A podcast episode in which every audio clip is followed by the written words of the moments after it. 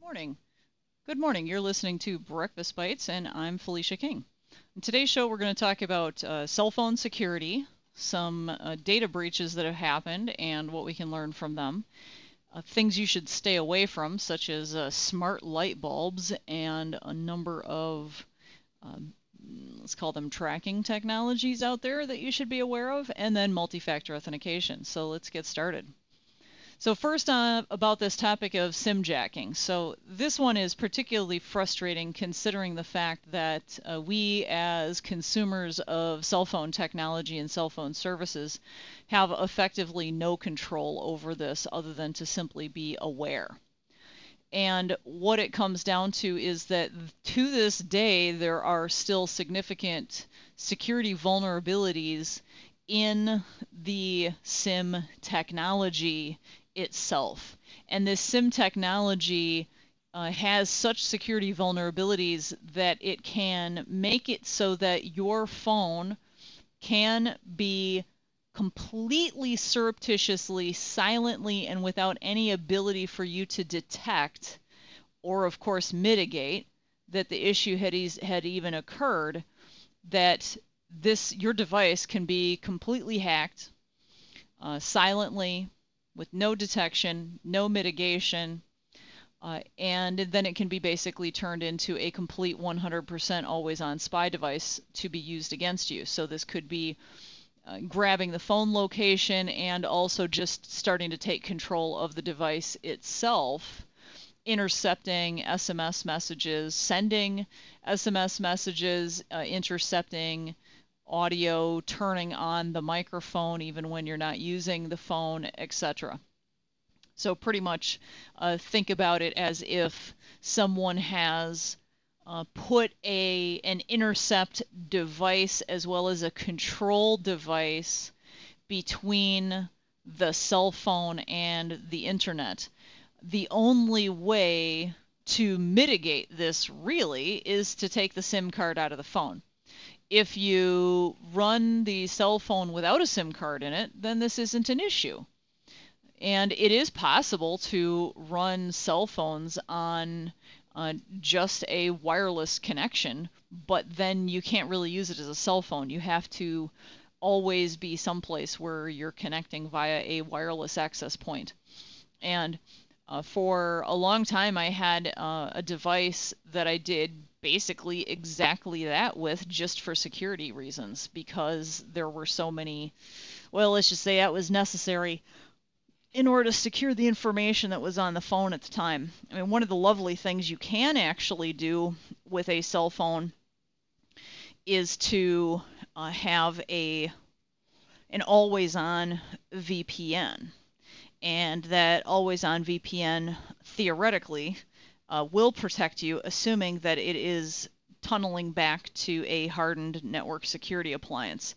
There is a certain layer of protection you can get at the network layer from uh, services like uh, DNS Watch Go that can uh, bundle into your cell phone um, along with a little product called Passport. It's it's basically a bundle pack. And so, of course, there's uh, also uh, Trend Worry Free Business Security Services mobile for your mobile device, and that's a very good product as well. But see, none of those things have any ability to mitigate, detect, or protect against an inherent vulnerability that exists at the SIM level. I remember as far back as 2006 where people's flip phones, even at the time, uh, were getting completely hijacked, and all that it took was for a maliciously crafted SMS message to get sent to uh, a device, and that uh, cell phone, just a, it didn't even have to be a smartphone, it could have just been a dumb flip phone, right? Because this isn't a vulnerability that has anything to do with whether or not the device is smart. It is a SIM related vulnerability. So as long as the device has a SIM card in it, then it's vulnerable to this in all likelihood. And so again, way back in 2006, I remember I, actually did a podcast on this uh, entire topic of how easy it was for somebody to spend 30 to 50 dollars and basically get an off-the-shelf piece of software that would allow them to send a maliciously crafted text message to somebody that they wanted to stalk and uh, there were women or and young girls that were getting harassed, threatened, hunted down, stalked. Uh, in one case, one of them actually got killed uh, simply because of this vector. And that and that amongst many other reasons would be why I am really not a fan of children having cell phone devices in general, um, because they are just so difficult to um, protect uh, the, these threats. So again, I'm going to post a link to this whole SimJacker thing, and I think uh, again, there's really nothing you can do to fix it other than to be aware of it. The people that have to fix this are the cell phone carriers and the sim manufacturers. They have to get together and decide that they're going to fix this. And I genuinely think that these vulnerabilities have been uh, intentionally designed into the SIM technology from day one. And the reason that these vulnerabilities still exist is also probably quite intentional and by design. This is not accidental.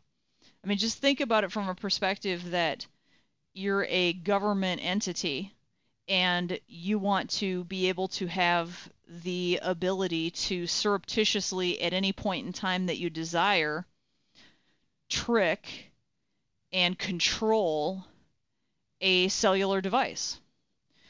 Well, if this vulnerability ex- was well known in the year 2006 and it's now 2019, and this vulnerability has not been closed by obviously an awful lot of very intelligent people that are involved in not only sim manufacturing but in setting the sim standards plus all of the security people that work for the uh, cellular carriers themselves well i can't help but to believe that this is an engineered intentional thing uh, especially when you combine the knowledge of what Stingray is, and Stingray is a device that is pretty much ubiquitously owned by all law enforcement agencies at this point in time, where they can, without a Fourth Amendment search warrant, do a blanket canvas on an entire area and effectively trick thousands of cellular devices to associate with the Stingray device, thereby causing the uh, signals from that cellular device to be fully intercepted. And um, now, whether or not you think law enforcement should be able to do that, there is a thing called the Fourth Amendment and a valid search warrant, and generally, uh, dragnet operations are not covered under that. So, in order for something like the Stingray to work, it functions very much so based upon these uh, SIM vulnerabilities. So, uh, give that some thought. Okay, I'm going to move on to uh, the next topic here about there was a, a massive, massive problem again found in the exposure of extremely sensitive data. I mean, the thing is just like barely one hair shy of being as damaging as the exposure of protected health information for the medical industry. Uh, and this is uh, it, the entire thing happened simply because a database that belonged to a software manufacturer called AutoClerk, and it's basically a reservations management system that is used by the hotel industry and um, hotel, motel, you, you know, you get the idea. And uh, they, who, whoever was working at AutoClerk had basically taken this massive database and uploaded it onto Amazon Web Services, and the database contained hundreds of thousands of booking reservations for guests and travelers. And the data that was included in there was full name, date of birth, home address, phone number, the dates and costs of travel, uh, masked credit card details, so masked, you know, meaning it was like partial credit card information. And this uh, can be basically used as a treasure trove gold mine for spear phishing campaigns. It could include uh, details and information that would lead somebody to be able to reverse engineer or social engineer what your passwords are. And then, of course, there's physical dangers associated with uh, if hackers or bad guys in general just know what dates you're not going to be home and then they know what your home address is. Well, there you have it. Uh, you know, I mean, I hope I don't have to spell it out to you why that's a problem. And another element to this is that a massive number of government and military personnel were included in this data breach. And to me, this type of stuff happening is just so abominable because it is so ridiculously easy to prevent. And I mean, I'm really talking about a ridiculous level of easiness to prevent these sorts of data breaches, yet we continue to hear about people, usually software developers, I might add, not security people, but usually software developers whose security is not the utmost forefront thing in their mind, although it should be.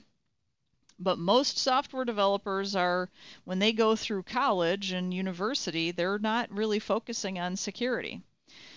And so, yet again, this was another database breach associated with data that had been posted out on Amazon web servers and then not appropriately locked down. So this is one of the massive problems that I see with a lot of cloud technology is that not only is it ridiculously more complicated, I mean, virtually all cloud technologies are 100 times more complicated than whatever is on premise. And as a result of that, the higher levels of complexity leads to more and more and more opportunities to have vulnerabilities. I mean, I've literally seen people firsthand with my own eyes do completely idiotic things like put servers up in Azure or AWS where they've got open RDP connections to the internet. And I don't care whether or not they're using a uh, an obscured port is really irrelevant. And I've seen some really spectacularly dumb things as well, where uh, some IT person thinks that they are troubleshooting a situation, and so they set up literally an open file share SMB connection to, again, an Azure or AWS hosted server. So, this is, we're literally talking the only barrier to getting at the entire file server contents at that point is simply a username and password that may actually already be known in the public domain based upon a dark web uh, ID breach. Uh, you know, basically, we're talking about databases of credentials that have been uh, collected over time or breaches of credentials that have happened in some shape, size, or flavor, and that information has been posted out there on the dark web. And the bad guys get into that data and they're like, well, hey, you know, I want to want to hack this stuff and they happen to find a server that's open or something that's connecting to it and they reverse into knowing what resource that actually is, who it's owned by, and do a quick lookup and go, hey, hey, I've got credentials for uh, the guy who's got a LinkedIn profile that says he's the IT administrator. You know, so just combining all of that stuff, social, uh, social engineering and hacking. Uh, by the way, that also means that there's an awful security risk if you are getting IT services from a company that takes their em- entire employee bundle and posts it publicly available on the internet. And I've seen more and more companies doing this ridiculous thing. I mean, you literally do not see the military or the government taking the identities and photographs of uh, people plus their their LinkedIn profiles and their little you know preferences like oh I like dogs or whatever it is. None of this none of this is posted publicly available information because these people you know, it's obvious from an operational security perspective if you want to just simply reduce the attack surface of the bad guys trying to get you, well, number one, they have to know who you are in order to target you. So, why are we giving away this information publicly? And every time I see an IT services company that has their entire personnel list posted out there. I mean, it's one thing to have, you know, the executives of the company out there. Fine, that's one thing, and then they they had better be doing appropriate levels of risk mitigation surrounding those individuals at a technology level, uh, and at a training level too, I might add. Uh, but to take all of the IT personnel who hackers know have administrative access to things and then post all their information out there publicly. This is literally beyond beyond my level of comprehension, the stupidity of that decision. It's almost as if they're saying to their customers that that they want to be a breach attack vector. um, so, uh, related topic to the whole ridiculously preventable data breach thing, and I just it frustrates me that these silly things keep happening because it's so easy to just encrypt the databases, prevent them from, from being uh, internet accessible. There's a whole thing called IP access control. Uh, there are ways to gate that information behind multi factor authentication scenarios. There's just a plethora of ways in which that data can avoid being publicly accessible. Uh, so let's move on to the smart light bulbs. And smart light bulbs are uh, being exposed at, from the University of Texas at San Antonio as a giant risk, and you really shouldn't buy them. So their advice from the University of Texas at San Antonio is to not buy smart light bulbs. And actually, I agree with them and they found they did a study where that they titled light ears which is information leakage via smart lights. And they basically uh, covered this whole topic of the multitude of ways in which smart light bulbs being IoT devices that are designed really for easy high levels of connectivity are very easy to hack and very easy to uh, be utilized to uh, intercept and hack the air gapped devices in your environment. So, this is where it gets really interesting because they, in their study, were able to utilize protocols that bridged uh, effectively uh, an air gapped scenario uh, in order to hack and listen in and data exfiltrate data from other devices that were around. So they used uh, home wireless, they used uh, the uh, Bluetooth, and in some cases, infrared invisible light that was emanated from the bulbs themselves and they used it to steal data or spoof other connections and just you know hack these other devices that were in the vicinity. So uh, i don't understand why people buy things like a nest thermostat. I mean you have to know this is a spy device. Why are you buying the amazon alexa junk? Why are you using siri Uh, there's tons of articles that have been published by security researchers, including whistleblower insiders that have actually worked for these companies, who are talking about the fact that these devices are listening all the time. And they're listening all the time in accordance with the end user license agreement that claims that they're collecting the data for validation of the effectiveness of the voice recognition technology. Well, in order for Siri or Alexa to be able to respond to what it is that you say, it has to be listening all the time. And then when you do say stuff or when sounds are detected, because sometimes it's not really voice activated. In fact, according to whistleblower information about it, it's definitely not voice activated, it's just listening all the time.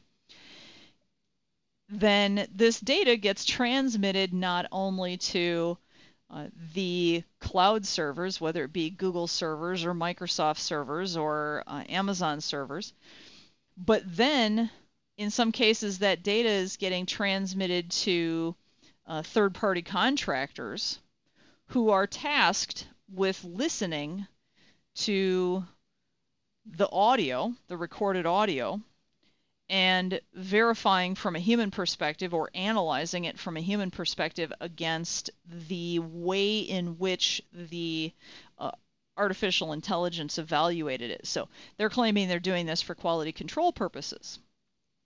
Okay. But still, it's recorded all the time.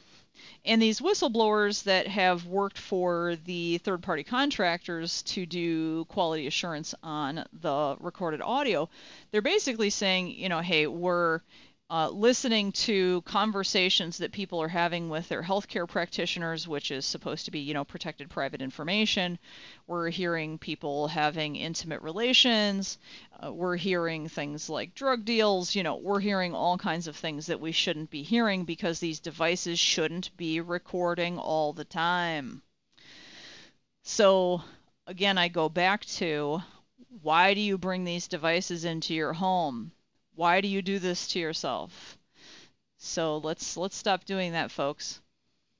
Okay, uh, moving on to the next one here is let's talk about the bricking of vulnerable IoT devices, which I did find highly entertaining, even though it's obviously hacking and uh, it's obviously criminal. Therefore, I am not advocating it to anyone. However, uh, it certainly does present some interesting viewpoint from the hacker himself.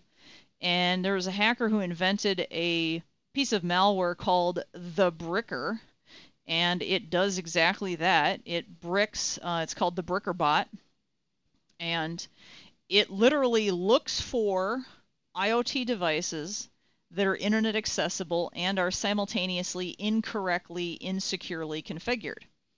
And uh, the hacker's position, he literally put out a statement that said he's really just sick and tired of these manufacturers of IoT devices who don't give a rat's backside about security and they have no plan to even securely implement these things to begin with, let alone any plan to have lifecycle management and firmware updates and patches or anything like that. There's just no plan. So therefore, these things are just an infrastructure and privacy and security disaster nightmare. And he's very frustrated by the fact that there's no transparency to the end users, purchasers of these systems, whether they be businesses or consumers. And so his position was like, look, if the manufacturers aren't going to utilize appropriate levels of security on these devices by default and force them to be implemented in such a way as that they aren't going to be utilized for unintended purposes by you know malicious actors then he was just going to brick them. And so he literally bricked the devices making it um, you know very difficult to even be able to do a factory default. Now there were people that had figured out how to do uh, factory defaults, but the majority of people who had these IoT devices just weren't that smart, and uh, so um, it, I, I thought that was amusing. And let's take that concept one step further and start asking questions about the smart city technology that is uh, being utilized in Racine as an example. And I'm not saying it's not being used in Kenosha, it's just I don't hear as much about that in Kenosha. What I hear about is uh, the uh, stuff going on in Racine with all the Foxconn smart cities, this, that, and the other thing, which smart cities are just uh, basically surveillance state mechanisms. Because all of the technology for uh, doing better HVAC controls and being more energy efficient and all of these sorts of things. This stuff has existed for 20 years. Has it gone through updated renditions? Sure. But none of that was ever called smart cities. Smart cities is uh, where you're living in 1984 Orwell's 1984. So I'll move on to the final topic here, talking about multi-factor authentication. There are some services available now that you can subscribe to that are supposed to be real time or near real time notifications of breaches of certain public facing credentials. So, your email or credentials for websites and these sorts of things. And some companies are wanting to subscribe to that, and I'm not saying you shouldn't, but I think we always have to be looking at whether or not you've done the prerequisite work. So, subscribing to a service that does real time monitoring of credentials that you may need to take a reactive approach to is not the most efficient mechanism. Uh, it I would only ever engage in that if you had already spent the time and energy to put all of the proactive mechanisms in place that just simply stop the hack attempts to begin with. So, multi factor authentication is one phenomenal component of that. There are certain systems that you can use IP access restrictions in order to protect those systems. And if the system in question has that ability and that that works in the context of the business solution, absolutely, absolutely set up GeoIP blocking, set up IP access control. A few things are more effective than just simply denying that the packets can e- the packets of the hack attempt can even get there. So that should be step one is lock down everything from a simple ability to even attempt to connect perspective. Do that first. Then for everything else that you have to leave open to be able to be internet accessible from an appropriately uh, authorized party, then what you need to be doing is uh, looking at protecting everything with multi-factor authentication. And there are really only three systems out there that I have much respect for uh, that function in the SMB space. Um, I mean, I'm obviously not saying anything adverse whatsoever about the enterprise solutions out there, but the enterprise solutions are financial unobtainium for everything um, for, for the SMB market, basically they're just financial unobtainium. They're very expensive to acquire, extremely expensive to maintain and to run, uh, and so they just don't work in the SMB market. So let's look at what solutions you could actually implement if you were a one user business, if you were a you know five user business, and or if you're a 30 user business, you know, or up to 500 or something like that, right? So if you're a single user business, you should absolutely be utilizing multi-factor authentication on, on every account that you have where it's available. So you're talking Office 365, Facebook, LinkedIn, like I don't care, you know, your Google account. Basically, all of these systems have multi-factor authentication options available. Use it. Turn it on and use it and don't cry about the administrative overhead of that because what's worse is dealing with a breach. The second one, if you're a five user company, uh, look at a product called AuthPoint, and we are uh, a very good dealer for that, and we know how to implement those solutions. And it does a fantastic job of multi factor authentication in a very, very wide variety of mechanisms and but it is not going to be an end user implementable thing. It has a level of complexity beyond that. And then if you're talking about let's protect Active Directory, there's a product called AuthLite that I really like a lot. And again, that's not meant to be an end user implementable technology either. So if you have any uh, questions, concerns, or interest in multi-factor authentication solutions, you know, feel free to reach out.